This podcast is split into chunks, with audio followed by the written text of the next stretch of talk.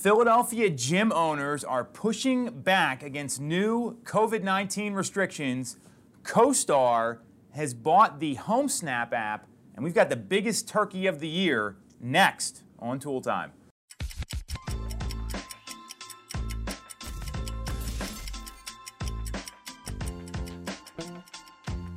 I'm Tom Tool, she's Sarah Timon. We are back on our Thanksgiving edition of Tool Time. Very exciting, very grateful for everyone who tunes in.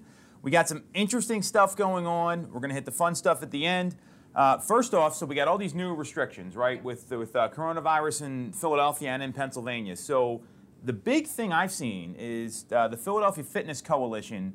It's a group of gyms that have gotten together, and now they are protesting their gyms being closed, and they're getting pretty vocal about it. So what do you think about all this, Sarah? Yeah, so there has been a lot in the news about this recently. The gyms did put in a lot of safety precautions when they first opened up, and they feel as though they've been following the guidelines, keeping people safe, and that it's unfair that they're having to shut down. So I know I personally haven't been to a gym since the shutdown. My husband had been going to one a little bit where, I mean, I think it was very safe. He had to call in like the day before, schedule a time slot.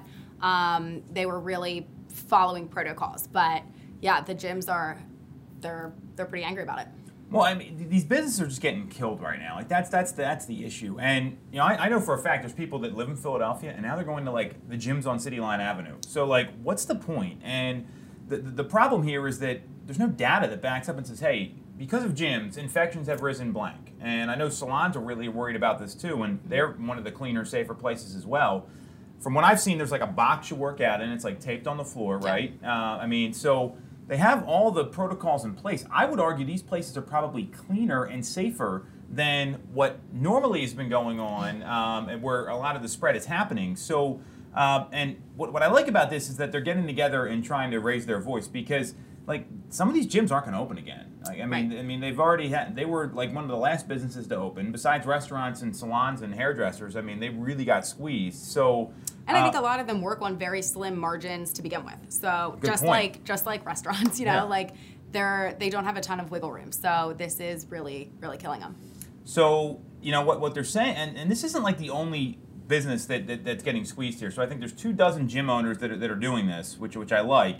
They've already, they have some signatures opposing the new restrictions, but like restaurants are getting squeezed too. Like they have this ridiculous thing going on in Pennsylvania right now. We just talked about this. So after 5 o'clock tomorrow night, you can't go to dinner and have any sort of alcoholic beverage until 8 a.m. the next morning. Right. So like apparently, the coronavirus doesn't like the night, or likes the night before Thanksgiving, but is okay with the other days of surrounding it. Like, I just don't understand, and it just doesn't make a lot of sense. And I think that the issue is they're picking on these businesses where they think stuff's happening. I don't think anybody really knows. Right. Now, and I'm sure there's a lot of bars and restaurants where the night before Thanksgiving is like their biggest night of the year. Yes. I mean, it is. There is so much debauchery that goes down. Yes. It really stinks for the business owner and for like the bar owner, but a little bit of me does understand that people would, especially like young, like college kids that were coming back, I agree with you there. That's fair. They're gonna try and go out and do what they want to do there. So, I mean, I get it, but it stinks, you know. Well, yeah, I mean, it's the biggest like party night of the year, right? So now that I have kids, I don't, you know, I'm like in bed by 8 o'clock. But that's but the point is, I think that. My guess would be these college kids, they're probably going to be safer going somewhere where it's, hey, you have to sit at this table. True. You have to be spaced out. I was at, we went to like a restaurant bar place last weekend, and they had plexiglass between every one of the booths. Yeah. Everything's spaced out. Like, you got up without a mask on. Like, there was one guy that did it. They said, get your mask on right away. Yeah. What's probably going to happen is they're going to go to like a house party or something, right, or someone's house where there are no restrictions there, where there's a more likelihood to spread the virus. So that's very true. You know, I mean, that's kind of the rub on this stuff, and you know, these businesses are just they're getting killed right now. Yeah. So the only funny thing I saw come out of this, we were just talking about this. So I got this meme from a buddy of mine. Happy hour in Pennsylvania has now been moved from 8 a.m. to 5 p.m. on Wednesday. Start early and support your local businesses. I'm not saying we should do that. I just thought it was pretty funny. So I wanted to share that with everyone here. But like, I don't I just don't know how this is going to play out. Like, I mean, I just don't see an end in sight here until there's some sort of vaccine. Otherwise, we're going to be dealing with this stuff all the time. Right. I agree. And people are angry. I mean, there's some angry people out there right now. So yeah. Good luck, everyone. Stay safe would be my advice. So new restrictions, we covered that. So this real estate, this is bigger news than people are making it out to be. And we were actually talking about this with some team leaders I know. So CoStar Group, and if you don't know CoStar, CoStar is a commercial real estate company. They have like the commercial real estate portal, kind of like the MLS. But it's not as official as the MLS because it's not backed by the Board of Realtors. So CoStar is acquiring the HomeSnap app for $250 million. So what do you think about all this, Sarah? And maybe explain a little bit about the app and what it does for people, too, because I don't think a lot of people in the consumer world even know what that is. Yeah. Also, they were buying this with cash, so yeah, $250 million cash. Yeah, like, sure. Backed up the Brinks truck. So the HomeSnap app is really, really great. I find it to be very helpful. It includes a lot of the information on it that you would find on the MLS. So let's say that you have a couple showings lined up with someone, and if you're like me, I like to be as prepared as possible for those showings. You know, have looked at the seller's disclosure if there's one there prior to going out. But let's say you're on your way to one of the showings and then another listing pops up that they want to see and you need to get that booked right away. The HomeSnap app gives you a lot of that information that you would be kind of prepping through the MLS to look at before taking your client out there. So if you have like a couple minutes, if you get there before them and you're sitting in the car, you can get a lot of that information. The seller's disclosure, it'll have sometimes the plot lines, just a lot of the information that you know that your buyer is going to be asking you. So I think it's a very helpful app and a good way for them to kind of link that in. So the app, I mean, having all that on the go, like I've been in that position where I'm like printing stuff out. I mean, you know, I was selling real estate when you didn't even have like a GPS and I would highlight the map, which was like a whole nother, I sound very old. But getting all that stuff ready and on the go, what it does, it helps the consumer make a decision quicker, right? Mm-hmm. So I think that's probably helps, and especially how fast-paced the market is. To me, the big news here is CoStar's got a $35 billion market cap, $32 to $35 billion, depending on where you look. Zillow is the company they're going to be competing with, and they're only at like a $20 billion market cap.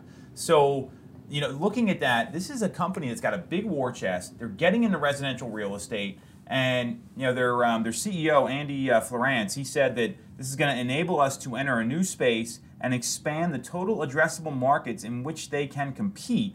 And they already have like a rental presence with apartments.com. They own that. So to me, we talk about Zillow all the time on this show. This is a big deal. This is going to be real competition for them because it's an equally sized company. It's a company that has the kind of war chest that Zillow has. They've also been linked with acquiring CoreLogic, which is like a real estate data and analytics firm that has a client base of about 1.2 million agents across the U.S. and Canada. To you know, and they you know they serve as like a tech vendor for a lot of the MLSs where they get a lot of their data. So you know the app probably needs some work to compete with like Zillow and Redfin because you're not getting like the consumer portal there, right? Right. This is the start of CoStar saying, hey, we're in residential real estate, we're a threat. Don't mess with us. So this is going to be interesting to see how it plays out because for a while it's been like the tech companies, Zillow and Redfin, if you want to call it that. I mean, debatably they're both brokerages now. So, but debatably they're tech companies versus like Remax, Coldwell Banker, Realogy, Berkshire Hathaway, Home Services, all these like it's usually been like these two kind of competing with each other. Now it's there's a little more competition in the tech space, which. That you know that's the biggest competitor for Zillow right now. So that to me sends a big message that it's not going to be the Zillow show like it has been for a while, and there's a lot more competition.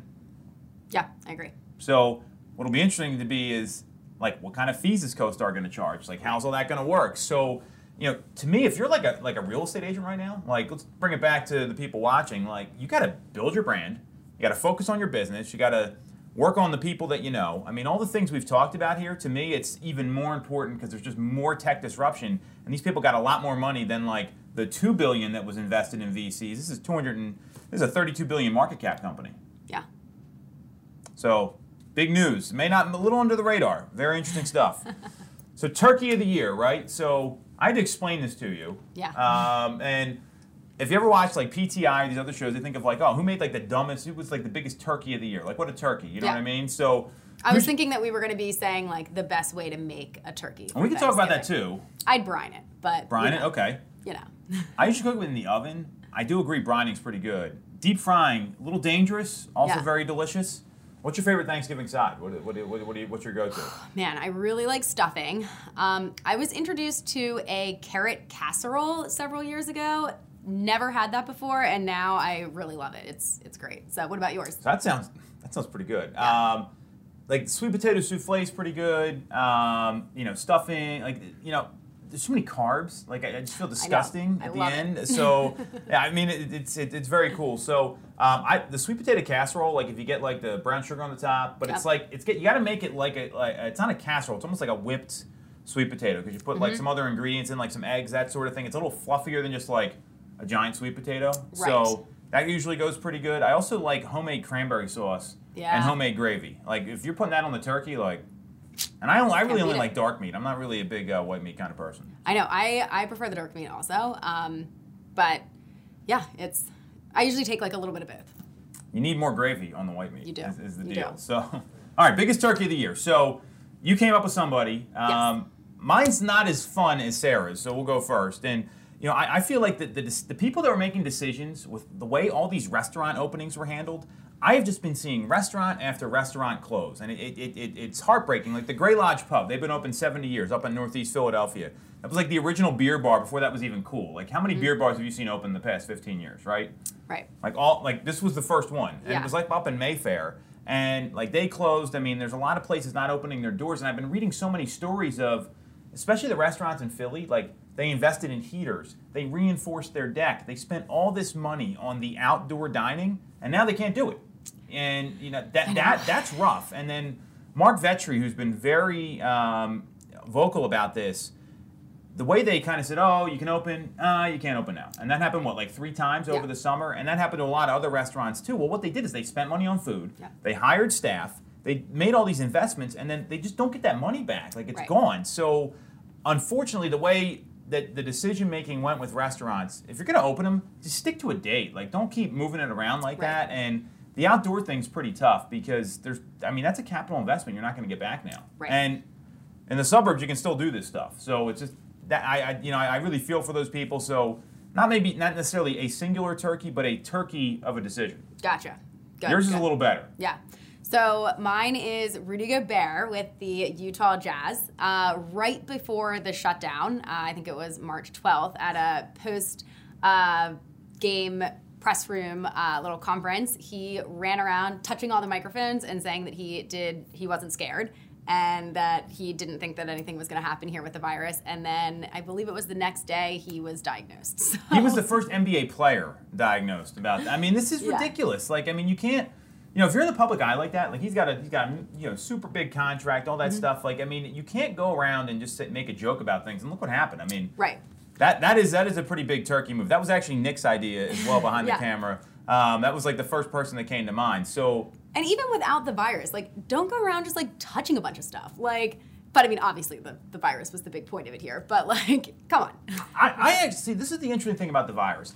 People did not take like washing their hands like seriously before all this happened. Like I mean. I've been in men's rooms before, and you're like at like Xfinity Live or a sporting event. The guys walk in and they don't wash their hands and walk right out. Right. Like those places are filthy. It is disgusting. So, you know, Rudy Gobert grabbing microphones like this where people are talking and they're like literally like spitting into the microphone. Yeah. I mean, I've seen some pretty aggressive press conferences post game, right? Like I'm talking about practice, like. They're all like all these sort of press conferences like I'm a man, I'm 40. If you're a sports fan, you know what I'm talking about. Sarah's probably like, what the hell is he talking about?